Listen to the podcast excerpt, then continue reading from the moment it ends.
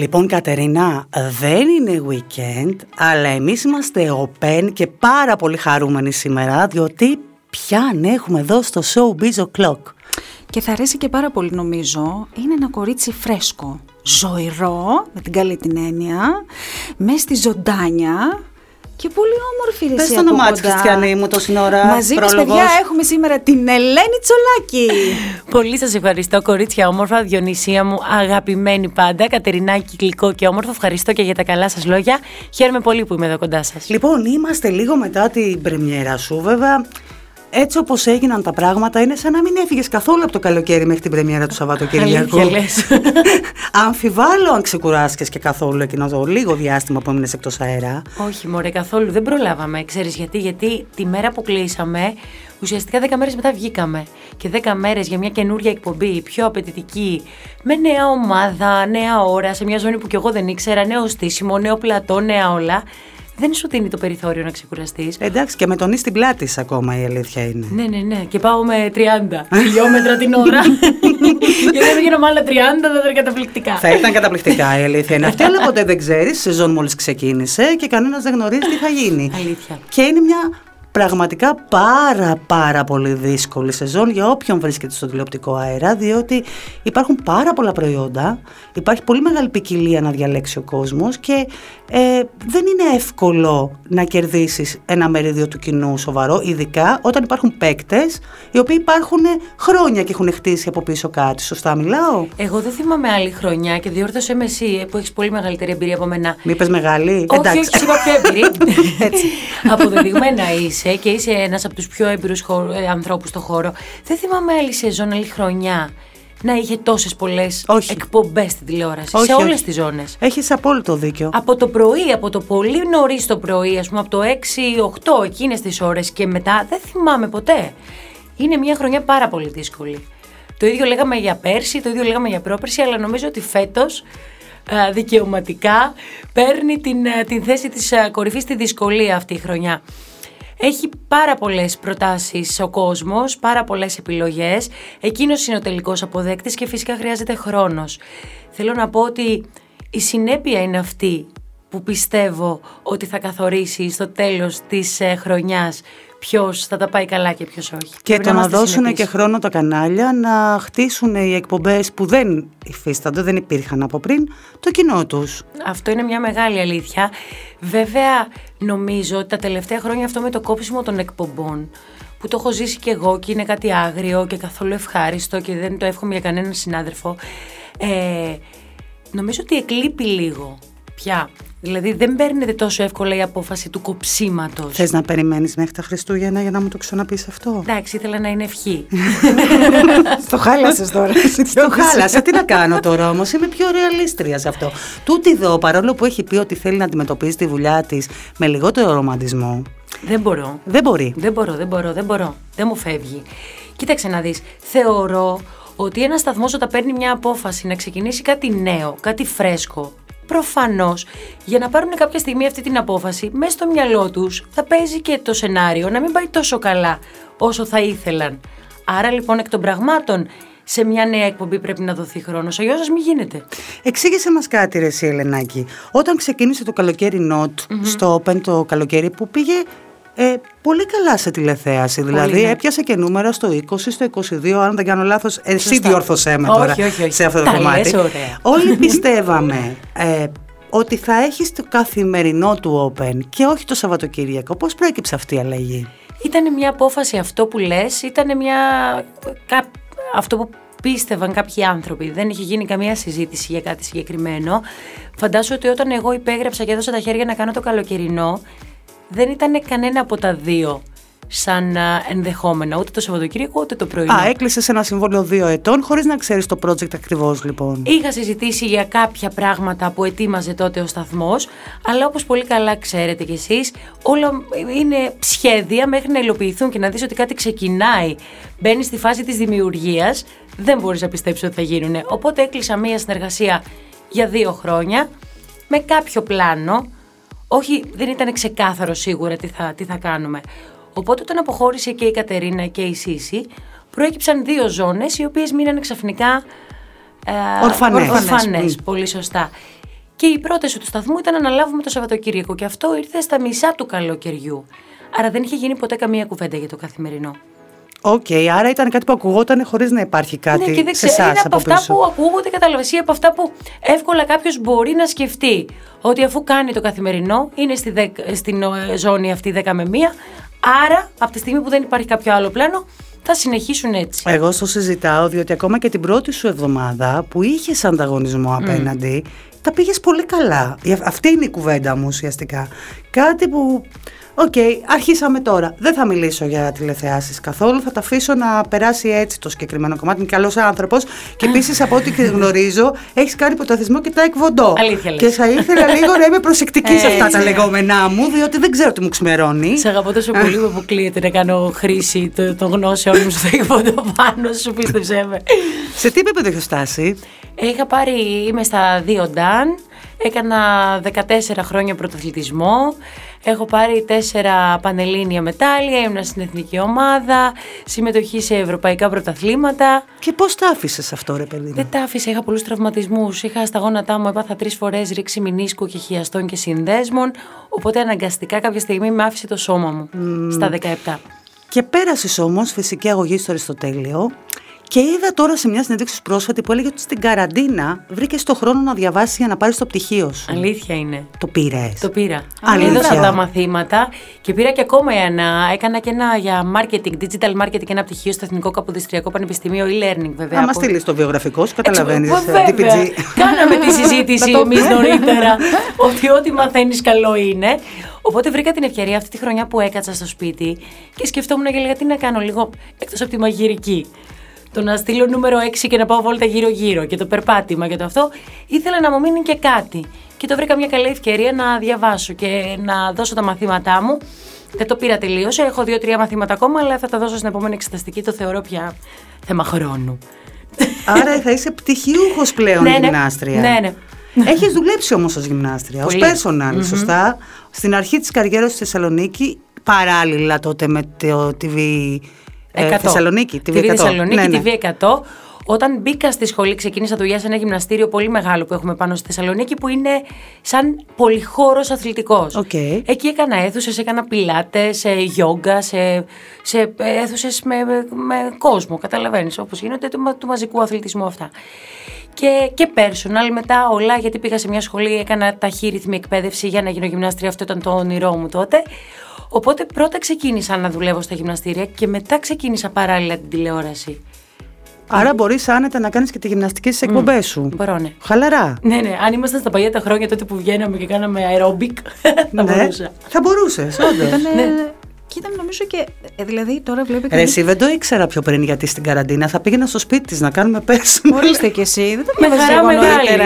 Όχι στην πρώτη, γιατί στην πρώτη δεν έκανα τίποτα. Στη δεύτερη ξεκίνησα λίγο να κάνω γυμναστικές κι εγώ, γιατί δεν είναι όλες οι ώρες οι ίδιες. Παρόλα αυτά το κορμί σου το διατηρείς αριστούργημα. Ε, πιστεύω ότι θυμάται το σώμα. Αυτό είναι το καλό με το να ξεκινάνε τα παιδιά αθλητισμό από μικρές ηλικίες. Δηλαδή να ξεκινάς από μικρή ηλικία να κάνεις οτιδήποτε. Το, και εγώ είμαι το δικό μου έχει αμνησία, ρε. όχι, όχι, όχι. Θα το δεις όταν. Πόσο είναι τώρα? Ε? Πόσο είναι? Όχι το δικό μου παιδί. Το δικό μου σώμα έχει αμνησία. Έκανες εσύ από μικρή αθλητισμό? Μπαλέτο, χρόνια, τέλειωτα. Ε, κάτι έκανες μετά άλλο. Ε, σου τρως και ψεύδεσαι και τρως. Να τώρα ορίστε, καταρρίπτεις το μύθο, ρε παιδί μου. Εδώ ο κόσμος δεν μας βλέπει. Γιατί πρέπει να τα λες αυτά? Γιατί, τι κρυφή θα είμαστε? Ακούτε, είναι... είναι στα είναι καλύτερά της. Είναι στα, καλ... είναι στα είναι καλύτερά της. Πράγματι. Το λέω με το χέρι στην καρδιά. Θα με δει ένας άνθρωπος και θα πει πόσο χάλια ήταν αυτή νωρίτερα. Στα καλύτερά σου. Τι τραβάω σε αυτή τη ζωή. Τι τραβάω σε αυτή τη ζωή. Λοιπόν, θέλω να σου πω πολλά πράγματα. Για πες. Ξέρω mm. ότι δεν μιλάς για την προσωπική σου ζωή. Ε, μιλάω, αλλά τα βασικά. Εντάξει. Έχεις επέτειο γάμου mm, σε λίγες μέρες. Την Πέμπτη. Τέσσερα χρόνια. Τέσσερα χρόνια. Για πες μου, τι άλλαξες σε όλο αυτό μεταξύ σας? Κοίτα να δεις, είναι τέσσερα χρόνια που μεγαλώνουμε. Αυτό θα σου πω το πιο βασικό. Δηλαδή, οριμάζουμε κι εμείς όπως οριμάζει και η σχέση. Και αυτή είναι η ομορφιά τελικά. Ε, δεν και είστε έξι πώς... μαζί, είμαστε σωστά. Έξι μαζί. Αλλά γνωρίζεστε είκοσι χρόνια. Όχι. Όχι. Λάθος. Όχι, παιδί μου. Α. Γνωριζόμασταν λίγο πριν γνωριστούμε τέλος πάντων και πιο επίσημα, μακρινά. Αυτό που λες, α, ναι, ο, ο Κωστάκης okay. και η Λίτσα, αυτό το πράγμα. Όχι, δεν γνωριζόμασταν. Έξι χρόνια που δεν κατάλαβα πότε πέρασαν κι εγώ. Δηλαδή, αν με ρωτήσεις Λέω, άντε ρε, πλάκα μου κάνεις, αποκλείεται. Περνάει πολύ γρήγορα ο καιρός. Όταν περνάς και όταν είσαι καλά, μάλλον. Ναι, είναι αυτό που λες, περνάω καλά και δεν καταλαβαίνω πώς περνάει και ο χρόνος. Το προφυλάσσει όμως. Πολύ. Δηλαδή πολύ. Είναι κάτι το οποίο το προφυλάσσει. Δεν το προφυλάσσω με την έννοια ότι ε, δεν μιλάω ή δεν βγαίνω. Κάνω ό,τι κάνουμε όλοι. Αυτό κάνω κι εγώ. Δεν, κατα... δεν προφυλάσσω κάτι. Ο Παύλος είναι άνετος με τη δημοσιότητα που συνοδεύει. Προφανώς. Ξέρετε, ίσως και αυτό να παίζει το ρόλο του σε αυτό το κομμάτι. Δηλαδή. Καθόλου άνετος δεν είναι. Δεν είναι κάτι που ούτε μέσα στη διάρκεια του, του χρόνου τον κάνει να αισθάνεται άνετα αυτή η προβολή. Σε τίποτα. Δηλαδή, φαντάζομαι ότι θα πάμε σε ένα γάμο και θα έρθουν να μας βγάλουν φωτογραφία και δεν θέλει να βγει στο φωτογράφο. Θα προτιμήσει να βγούμε με το κινητό, καταλαβαίνεις. Ναι, αντιλαμβάνομαι. Είναι, είναι μιας άλλης νοοτροπίας. Και δεν είναι και υποχρεωμένος. Φυσικά. Ε, το και ότι εσύ έχεις κάνει μια επιλογή για τη ζωή σου δεν είναι και δική του επιλογή. Και εγώ θέλω να αισθάνεται άνετος μέσα σε αυτό το πράγμα. Δεν θα το φέρω ποτέ σε δύσκολη θέση. Το καταλαβαίνω. Γιατί ήθελες να σπουδάσεις ψυχολογία? Γιατί μ' αρέσει πολύ αυτό το ταξίδι στους ανθρώπους. Αισθάνομαι ότι όταν μπορείς να καταλάβεις λίγο περισσότερο τον άλλον και να τον δικαιολογήσεις και να μπεις πιο κοντά του, έχεις ένα πιο ουσιαστικό δέσιμο μαζί του. Σε τι σε έχει βοηθήσει αυτό μέχρι στιγμής, γιατί ξέρω ότι διαβάζεις ψυχολογία? Mm. Με έχει βοηθήσει στο να, να καταλαβαίνω το κίνητρο των ανθρώπων περισσότερο, να μπορώ να μπω στα παπούτσια του άλλου, έχω περισσότερη ενσυναίσθηση αισθάνομαι, δηλαδή δεν θυμώνω πια τόσο εύκολα, δικαιολογώ περισσότερο, κάνω περισσότερη υπομονή. Και αφήνω πίσω μου τέλος πάντων ό,τι μπορεί να με στεναχωρεί, ενώ κάποτε θα το έπαιρνα πάρα πολύ βαριά κάτι. Σε βοήθησε αυτή η ενασχόλησή σου να αντιμετωπίσεις δύο σοβαρά επαγγελματικά ζητήματα που είχες τα τελευταία χρόνια? Το κόψιμο της εκπομπής και τη διακοπή της συνεργασίας με τον Α, και το πολύ δύσκολο για μένα να διαχειριστεί ένας άνθρωπος σκηνικό που έγινε στην εκπομπή με τον Γιώργο Λιάγκα. Σε βοήθησε να το ξεπεράσεις όλο αυτό? Κοίτα, δεν θα σου πω ψέματα, είναι, ήταν τόσο έντονα και μεγάλα και τα δύο. Το δεύτερο ακόμα μεγαλύτερο ψυχολογικά για μένα, γιατί το πρώτο, αν θέλεις, είναι κάτι που παίρνεις το ρίσκο, δεν πάνε καλά τα πράγματα στη δουλειά σου και λες, οκ, okay, το κανάλι αποφασίζεις, σου είπα και πριν ότι είναι άγριο για τους ανθρώπους που τους αφορά, αλλά είναι μέσα στο, στο πλάνο, στο παιχνίδι. Σωστό. Δεν μπορείς, δεν πας για να κάνεις σίγουρη επιτυχία. Οπότε το πρώτο, περνάει λίγο ημέρες και μαλακώνει κάπως μέσα σου, ε, το καταλαβαίνεις, το δικαιολογείς, οκ. Okay. Το δεύτερο ήταν. Ε, Το, η πίστα η μεγάλη για μένα ψυχολογικά και εσωτερικά. Δεν μπορώ να σου πω ότι εκείνη την περίοδο μπορούσε κάτι να με βοηθήσει να ξεπεράσω όλο αυτό που ένιωθα. Ε, νομίζω μόνο ο χρόνος λειτουργήσε εκεί. Δεν μπορούσα να... καμία γνώση σε αυτό το πόνο που αισθάνθηκα, ας πούμε, εκείνο το, το διάστημα. Το έχεις αφήσει πίσω σου? Δηλαδή βγαίνεις στον τηλεοπτικό αέρα. Έχεις ακόμα μάγκωμα από αυτό το περιστατικό? Γιατί πάντα κάτι αφήνει, δηλαδή ό,τι περνάμε κάτι μας αφήνει. Νομίζω με άλλαξε πολύ, σαν άνθρωπο και σαν ε, παρουσιάστρια αυτό το πράγμα.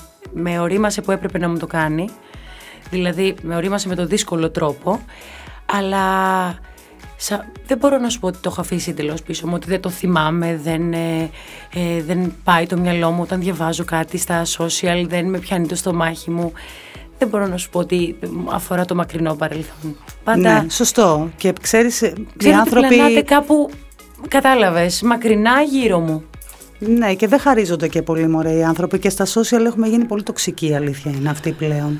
Ε... Κατερινιό, έχουμε δει πολύ τοξικότητα γενικά. Νομίζω ότι όλα, όλα τα, τα, το κόμπλεξ, ας μου επιτραπεί η έκφραση, βγαίνει πλέον μέσα από τα social media. Δηλαδή είναι πάρα πολύ εύκολο να έχεις μπροστά σου Ε, αυτό και να, να γράφεις και να κρίνεις, από το να ε, αναλύσεις λίγο και να σκεφτείς πώς είναι πραγματικά του άλλου. Και δεν θες απαραίτητα να μπεις στη θέση, γιατί όταν κάτι συμβαίνει και έχεις την πλήρη ευθύνη, δεν, δεν, δεν χρειάζεσαι δικαιολογία απαραίτητα.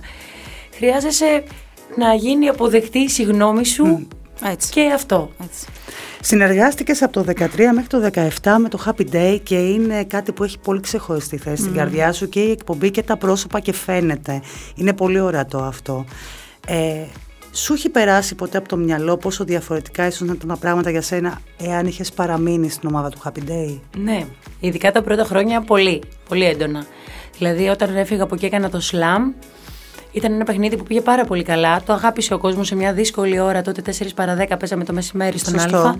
Αλλά πήγε καλά. Το και πρόσημο... με ένα δύσκολο κόνσεπτ, αν μου επιτρέπεις να σου πω. Δηλαδή, το παιχνίδι σαν παιχνίδι είχε ένα δύσκολο κόνσεπτ για να το αντιληφθεί και ο τηλεθεατής και να συμμετέχει. Και ήταν και πολύ κόντρα σε μένα μέχρι τότε. Δηλαδή, αυτό που είχε δει ο κόσμος από μένα ήταν πολύ διαφορετικό από αυτό που ήμουν στο σλαμ. Οπότε ξα... έπρεπε πάλι να βρω μια ισορροπία σε αυτό. Αλλά πήγε καλά. Μετά ήρθε το τι λέει που. Είπες και εσύ πριν, κόπηκε τον δεκαπέντε Φλεβάρι. Εκεί λίγο μπορεί να σκέφτηκα και να είπα, βρε Ελενάχη μου, μήπως θα ήσουν πιο ήσυχη, μήπως... Αλλά ξέρεις τι πιστεύω. Πιστεύω ότι όλα γίνονται, όντως για κάποιο λόγο, που δεν μπορείς να τον καταλάβεις εκείνη τη στιγμή, αλλά όλα συμβαίνουν και κάπου σε οδηγούν. Ενδεχομένως, αν έμενα στα αγνώρηματα βολικά, να μην... Ε, εξελισσόμουν και εγώ σαν άνθρωπος όπως έχω εξελιχθεί και πίστεψέ με μ' αρέσει. Και μέσα από τις δυσκολίες παίρνουμε τα μεγαλύτερα μαθήματα, δεν τα παίρνουμε μόνο τα, από τα εύκολα και τα καλά και τα γλυκά. Θα πήγαινες απέναντι στη Σταματίνα? Όχι. Κάθετη, κατηγορηματική, ούτε που ναι, το συζήτησες. Κοίτα, θα σου πω, αν τώρα είμαι σε ένα κανάλι και είναι η μόνη πρόταση που έχω στα χέρια μου και θα το... Το είπα έτσι κάθετα. Ε, το πω πολύ κάθετα, γιατί ναι. Πες ότι μπορεί κάποιος να σε σκεφτεί και αυτή τη στιγμή. Ναι, όχι. Είπα βλακεία, θα σου πω γιατί. Γιατί νομίζω ότι και η Σταματίνα, επειδή είναι επαγγελματίας και όλα τα παιδιά καταλαβαίνουν ότι σε αυτή τη δουλειά δεν έχεις την πολυτέλεια να οραματίζεσαι τις ώρες και τις μέρες. Και... Οπότε λοιπόν, αν είχα το δίλημμα να μείνω χωρίς δουλειά ή να γυρίσω σε κάτι τέτοιο, ναι. Το σίγουρο είναι όμως ότι θα την έπαιρνα ένα τηλέφωνο και θα το συζητούσα μαζί της. Θα της έλεγα να ξέρεις ότι εγώ έχω αυτή την πρόταση και σκέφτομαι να την κάνω.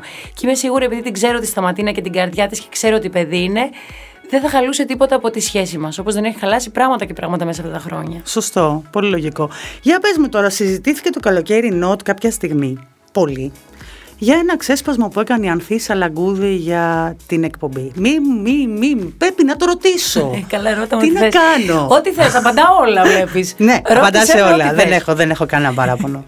Λοιπόν, ήθελα να μου πεις τι ακριβώς παίχτηκε εκεί πέρα, γιατί στράβωσε τόσο πολύ. Εκεί έγινε μια παρεξήγηση. Περίμενα που... να πω πριν ναι. απαντήσω. Ότι εγώ έχω βρεθεί στην εκπομπή και ξέρω, ήξερα ότι ο χρόνος είναι σφιχτός, ότι ο χρόνος που έχουν οι άνθρωποι ήταν συγκεκριμένος και επίσης έτσι όπως ήταν στημένο το στούντιό σου, γιατί στήθηκε τελευταία στιγμή για να βγεις στον αέρα, ήταν πολύ μικρός ο χώρος και έτσι δεν υπήρχε περιθώριο να κάνεις ένα πάνελ με τέσσερα, με πέντε, με έξι άτομα ή να το απλώσεις. Το είδες και το έζησες. Ακριβώς. Ακριβώς. Άρα έπρεπε να σηκωθεί η πρώτη, να έρθουν οι επόμενοι για να μπορέσει να έχει μια ροή σύμφωνα με τη σκαλέτα της εκπομπής. Να το πω αυτό, να ακουστεί αυτό. Και καλά κάνεις και σε ευχαριστώ που το λες. Και τώρα σε ακούω. Λοιπόν, ε, τι έγινε τώρα η εκπομπή, το καλοκαιρινό, και το βάζω αστερίσκο αυτό και θα σου πω για την Ανθή. Ήταν μια εκπομπή που ξεκίνησε για να είναι ένα πρωινό, ψυχαγωγικό, χαλαρό, χαρούμενο, ηλιόλουστο ε, μαγκαζίνο. Μετά με τις εξελίξεις και την επικαιρότητα που ε, συνεχίσαμε κι εμείς αυτό που έκανε το Open ο σταθμός τότε, γιατί το στήριξε πάρα πολύ καλά και το γνωρίζετε, με δημοσιογράφους και απεσταλμένους στις φωτιές, στην πρώτη γραμμή και όλα και όλα και όλα. Ναι, σας έκατσε επικαιρότητα τελείως κόντρα σε αυτό που θα ήσασταν κανονικά. Πήραμε κι εμείς λίγο αυτό το, το μπαλμό, έπρεπε να στηρίξουμε και αυτό το κομμάτι, οπότε η αλλαγή πάνω στη σκαλέτα ήταν καθημερινή. Δηλαδή, εμείς το βράδυ μπορεί να φεύγαμε από τη δουλειά και να είχαμε μια σκαλέτα και το πρωί να ξυπνούσαμε. Έχει τύχει αυτό που σου λέω, να βλέπουμε τη φωτιά στη Μαλακάσα. Mm.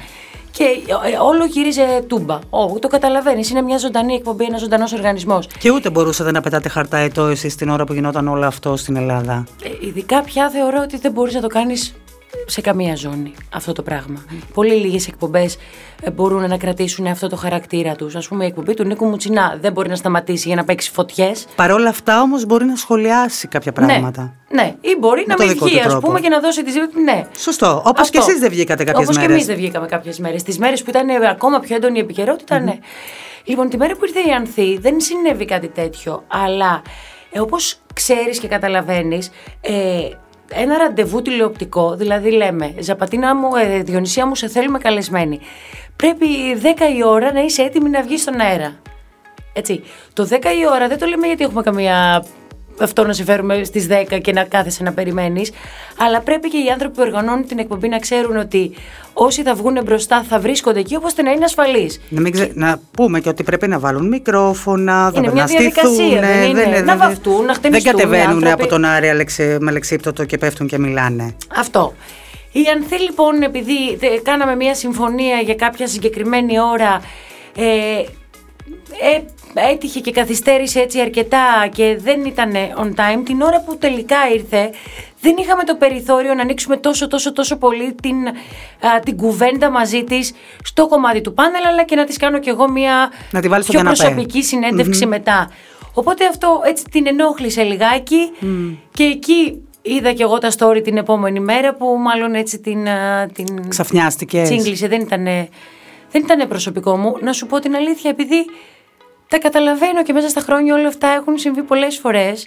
Εγώ πήγα, της μίλησα, της εξήγησα ότι δεν υπήρχε καμία πρόθεση από κανέναν αλίμονο να μην βγάλει την Ανθία, αφού την θέλαμε, εμείς τη ζητήσαμε. Οπότε μετά το, το άφησα. Ε, τι είναι αυτό που σε έχει κάνει να λες ότι δεν πρέπει να είσαι ευκολόπιστη με τους ανθρώπους, Ελένη μου? Ε, Διονυσία μου, νομίζω η ζωή η ίδια. Μου έχει συμβεί πολλές φορές να πιστεύω έτσι την πρώτη πρόθεση του άλλου και μετά να απογοητεύομαι. Είσαι... Είμαι. Ναι. Εντάξει, συμβαίνει. Νομίζω πως είναι και ένας οδηγός όμως αυτό, Διονυσία. Δηλαδή, με κοιτάς εμένα, εγώ σε Ξυστη... πολύ όχι, μικρή ηλικία αντιλήφθηκα ότι πρέπει να κρατάω πολύ μικρό καλάθι. Πρέπει να έχουμε κάνει και αυτή την κουβέντα διαζώσεις με την Διονυσία. Τελικά, ναι, οι δεύτερες σκέψεις νομίζω ότι μόνο καλό κάνουν σε αυτή την περίπτωση. Το δεύτερη δεν είπε κανένας να γίνει απρόσιτη και ξαφνικά όχι. να μην. Ναι. Απλά κρατάς λίγο ένα πιο μικρό έτσι. Καλαθάκι. Με τους ανθρώπους, δεν περιμένεις κιόλας. Απόσταση ασφαλείας λίγο έτσι μέχρι να καταλάβεις ότι... Κοίταξε να δεις, η Ελένη κινείται και σε έναν χώρο που εγώ θα της το πω ευθέως, γιατί της μιλάω πάρα πολύ ανοιχτά πάντα και θα συνεχίσω να της μιλάω ανοιχτά μέχρι να με δείρει. Το τέκνοντο, να κάνει πράκτης πάνω μου, τι θυμάται από αυτό. Λοιπόν, είναι σε ένα χώρο και κινείται που η πραγματικότητα είναι ότι οι αληθινές σχέσεις, οι πραγματικές σχέσεις, αυτές που δεν έχουν όφελος ή κάποιο λόγο ύπαρξης ή να σου πω καλά λόγια γιατί θέλω να κερδίσω κάτι από σένα, είναι πάρα πολύ σπάνιες και πάρα πολύ λίγες. Έχω όμως. Και όταν έχω τέτοιες σχέσεις, εκεί χάνεται λίγο. Δηλαδή, αν δεν είχα καμία τέτοια σχέση, φιλία εννοώ, ε, μπορεί και όντως να έλεγα ότι δεν υπάρχει αυτό, οπότε παίρνω από τη Διονυσία αυτό που μου δίνει, της δίνω και εγώ αυτό που θέλει, δίνω και στον Κατερινό και μια χαρά η ζωή συνεχίζεται. Να, δεν θα μπορούσες εσύ.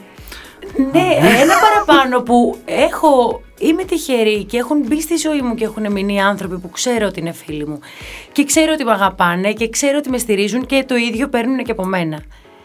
Δεν μπορούν όλοι σίγουρα να γίνουν, να αποκτήσεις μια ασθενή και κοντινή σχέση και δεν είναι και αυτό που θες. Ούτε κάνεις μια δουλειά για να γίνεις κολλητός με τον άλλον. Δεν ψάχνω φίλους μέσα από τη δουλειά μου. Το τι μου προέκυψε και τα... Αυτό είναι τύχη. Ναι, ναι, πραγματικά. Και είναι και θέληση και των δύο πλευρών mm-hmm. να την κρατήσουν τη σχέση, γιατί μέσα στα χρόνια χάνεσαι. Άλλη ζωή ο ένας, άλλη ζωή ο άλλος. Θέλει μια προσπάθεια μια σχέση. Αλλά δεν μπορώ, ρε παιδάκι μου, να καταλάβω.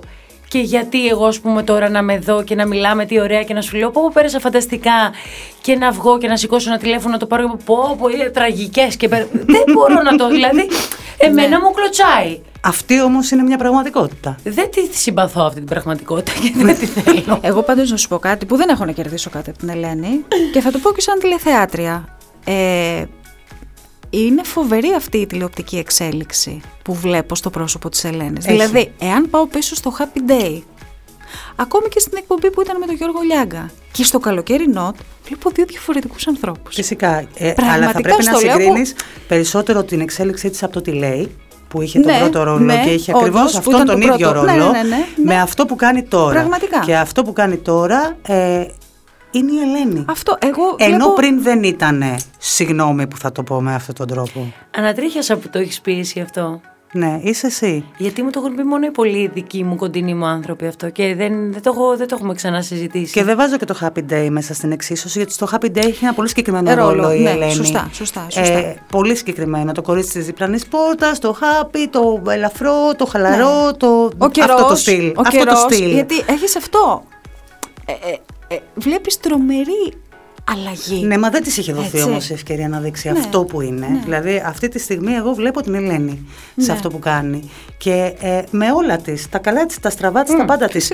Έχει την ασφάλεια πια να δείξει ποια είναι. Τώρα, το αν αυτό θα αρέσει πολύ, λίγο, περισσότερο, πάρα πολύ, θα σκίσει ή δεν θα σκίσει, αυτό άπτεται στον τηλεθεατή. Σίγουρα. Δηλαδή, αλλά δεν μπορεί να μην πει κανείς, σε γλύφω τώρα, ε, ότι είναι το κορίτσι της διπλανής πόρτας που θα μπορούσε να είναι η φίλη μας, η ξαδέρφη μας, η κολλητή μας, ε, και θα μπορούσαμε να ανοίξουμε την καρδιά μας και να πούμε ναι. τα πάντα. Και να ξέρουμε ότι δεν θα μας κρίνει.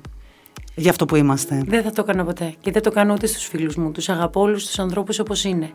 Με ό,τι μπορούν να μου δώσουν. Ευχαριστώ που το λέτε αυτό, γιατί είναι πολύ σημαντικό για μένα. Και θέλω να σου πω ότι τώρα είμαι αυτό που. Τώρα είμαι αυτό που είπες, είναι πολύ μεγάλη αλήθεια. Αισθάνομαι εγώ.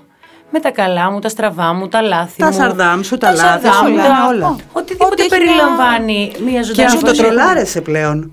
Που δεν το έκανες στο παρελθόν. Ναι. Ξέρεις γιατί τι γίνεται. Αισθάνθηκα ασφάλεια εκεί και είπα μετά από ένα χρόνο που έκατσα στο σπίτι, δεν μπορείς να το καταλάβεις πόσο ευεργετικό είναι το λίγο πίσω.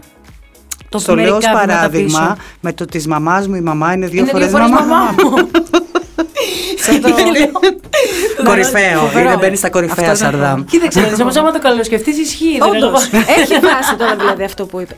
Νομίζω ότι ήταν και μεγάλο στίχημα το ότι μπορούσε να διαχειριστεί και το κομμάτι της επικαιρότητας. Δεν ήταν ναι. εύκολο. Ήτανε, ναι. Δηλαδή έπεσε σε ένα καλοκαίρι. Συνέβησαν τα πάντα, δεν μπορούσα να καταλάβω. Και τα διαχειριστήκατε. Μόνο δηλαδή... με το ρίτης δεν έπεσε. Α, πραγματικά. Αυτό. Μόνο. Αφού μου λέγανε στο κανάλι και να πλάκα, δεν τελειώνεται καμιά εβδομάδα νωρίτερα να σωθεί η ανθρωπότητα. Ήταν μια δοκιμασία, ρε παιδί μου. Σωστό. Πούμε. Δηλαδή το διαχειριστήκατε. Δεν μπορώ να βγάλω και τους συνεργάτες σου. Όχι, βέβαια, ήσασταν αυτό είναι ομάδα, έτσι, ήσασταν ομάδα. Και η εμπιστοσύνη σίγουρα δίνεται από πιο ψηλά, γιατί αν είσαι κάπου, και το ξέρετε κι εσείς, ο καθένας στη δικιά του τη δουλειά, πες ότι είσαι πολίτρια στο, στο φούρνο της γειτονιάς σου. Και ο εργοδότης σου, ας πούμε, το αφεντικό σου ή ο προϊστάμενός σου, δεν σου έχει εμπιστοσύνη στο αν θα πουλήσεις καλά το ψωμί. Δεν θα το πουλήσεις καλά. Πάντα αυτό είναι που δημιουργεί ένα άγχος που δεν σε αφήνει να κάνεις αυτό που θα μπορούσες να κάνεις. Εγώ φέτος ένιωσα πραγματικά ότι έχω το έδαφος να είμαι όπως είμαι. Και ό,τι γίνει. Ναι. Σωστό. Mm, mm, mm. Το απολαμβάνεις. Το απολαμβάνω. Νομίζω έχεις έρθει και στην εκπομπή και με έχεις δει. Νομίζω φαίνεται αυτό. Φαίνεται. Φαίνεται. Το απολαμβάνω. Απολαμβάνω φαίνεται... τη δημιουργία της εκπομπής, το ότι φτιάχνουμε από το στήσιμο της καλέτας μέχρι τα τηλέφωνα. Γιατί όπως καταλαβαίνεις, όλο αυτό μπορεί να έχει το τρίωρο, τις τρεις ώρες που είμαστε στον αέρα, αλλά έχει πάρα πολύ δουλειά από πίσω.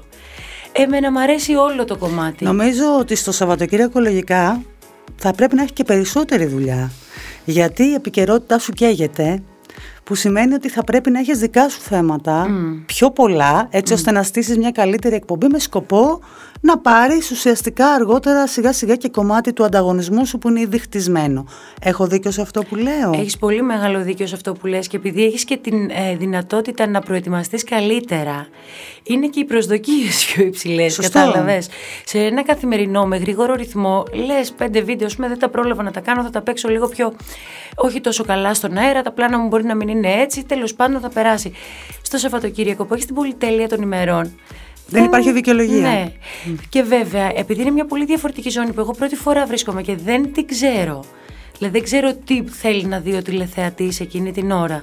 Απέναντί μας έχουμε από ενημέρωση, ψυχαγωγία, εκπομπές χτισμένες πάρα πολλά χρόνια με παρουσιαστές. Καλά, δεν έχει τεράστια διαφορά με την καθημερινή όμως, μην τρελαίνεσαι, γιατί πάνω κάτω τα ίδια πράγματα βλέπουμε. Παντού. Τα ίδια μόνο βλέπουμε. Αλλά ξέρεις τι γίνεται στο καθημερινό. Βλέπεις ότι μια χρονιά ο ένας ήταν πιο πάνω, ο άλλος είναι λίγο πιο κάτω, συμπλην δύο. Δεν ήταν και κανένας που έκανε, έλεγες, έκανε είκοσι και ο δεύτερος έκανε πέντε.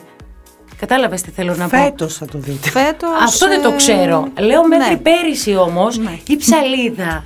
Ήταν μικρή. Ήταν μικρή. Δηλαδή στο δέκα εγώ και δεκαπέντε εσύ αισθάνεσαι ότι το παλεύεις και λες θα αλλάξω λίγο αυτό, θα προσέξω λίγο το... Το δουλεύεις. Στο δέκα μονάδες διαφορά δεν δε δουλεύετε. Δείχνει μία ροή, μία...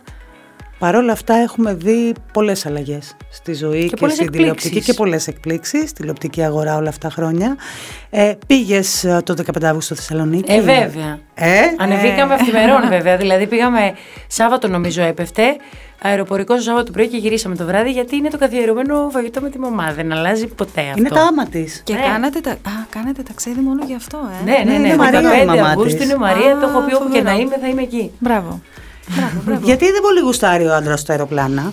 Εγώ. Εσύ δεν τα γουστάρεις? Αυτός μια χαρά. Εγώ φοβάμαι σαν, σαν τρελή και παίρνω συνέχεια το αυτοκίνητο. Σοβαρά μιλάς? Ναι, παιδί μου, έχω γιατί? τεράστια φοβία.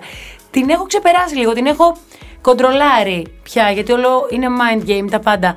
Ε, τώρα αισθάνομαι λίγο καλύτερα. Δηλαδή, την τελευταία φορά που μπήκα ε, ήμουν πιο χαλαρή. Αλλά μέσα στα χρόνια είχα τεράστιο ζόρι. Αυτό το Αθήνα-Θεσσαλονίκη, δηλαδή, το έχω φάει με το κουτάλι, με το αυτοκίνητο. Δεν δε σε δελεάζει, ρε παιδί μου, το ένα μεγάλο ταξίδι στο εξωτερικό, να δεις κάτι καταπληκτικό, ξέρω, κάτι που ονειρεύεσαι, που δεν έχεις πάει. Δεν δελεάζεσαι? Με δελεάζει, αλλά τι περνάω μέχρι να πάω δεν μπορείς να καταλάβεις. Και άντε εγώ, ο διπλανός μου. Αυτό είναι. Ελένη μου, σε ευχαριστούμε πάρα πολύ. Εγώ σας ευχαριστώ μέσα από την καρδιά μου. Εύχομαι να απολαύσεις στο μέγιστο την τηλεοπτική χρονιά, ε, γιατί αυτό έχει περισσότερη σημασία. Γιατί αν το απολαμβάνεις εσύ, αργά ή γρήγορα θα το απολαμβάνουν και οι τηλεθεατές σου, και σιγά σιγά θα αυξάνεται και το μεριδιό σου σε αυτό. Γιατί πας, σου είπα, σε πολύ δύσκολη πίστα αυτή τη στιγμή, με πολύ χτισμένα πράγματα απέναντί σου. Παρ' όλα αυτά, ε, δεν σε φοβάμαι εγώ, και θεωρώ ότι για όλους υπάρχει χώρος, σε αυτό το, για όλους τους καλούς θα το πω έτσι, υπάρχει χώρος και ο καθένας θα βρει το κομμάτι που του αναλογεί σε αυτό.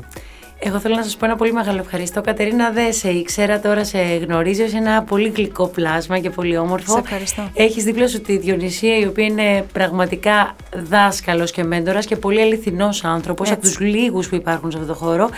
Εσένα τι να πω, με στηρίζεις πάντα. Και αυτό που έκανες και το καλοκαίρι, που όταν σηκώσαμε το τηλέφωνο, σε πήραμε και ήσουν δίπλα μου και κοντά μου, ήταν για μένα πολύ σημαντικό και πολύ ουσιαστικό. Το ξέρω. Το έχεις δείξει έμπρακτα. Ε, πάντα είσαι με την καλή κουβέντα στο στόμα, εσένα κι αν σου αξίζει όλο αυτό. Δεν το με παρακολουθείς στο Twitter, ε. Ε, κοίταξε να δεις. Αυτά που με αφορούν. Και στο Facebook. Αυτά που με αφορούν είναι πάντα γλυκά. Κάτσε για τα άλλα. Κάτσε να παρακολουθήσεις και τα επόμενα. Γιατί με λίγο τσούχτρα, δεν θα σε ακούν οι άλλοι άνθρωποι και θα λένε. Είσαι Διονυσία, αλλά ξέρεις κάτι. Είναι αυτό που μου λένε για τον Δημήτρη τον Παπανότα και μου το λες ωραία. Ας πούμε, ο Δημήτρης για μένα είναι ο πιο γλυκός άνθρωπος της γης. Τον, το, επειδή τον ξέρω, έχω μια άλλη σχέση. Όταν κάποιος ακούει ότι είναι φίλος μου, μου λένε κατάλαβες που μη το λες κτλ. Ξέρω γιατί λέει κάτι. Ξέρω ότι όταν θα βγει κάτι από το στόμα του, εκείνος έχει επιχειρήματα, το βασίζει κάπου. Δεν το λέει γιατί έχει καμιά αιμονή με μένα, με τον...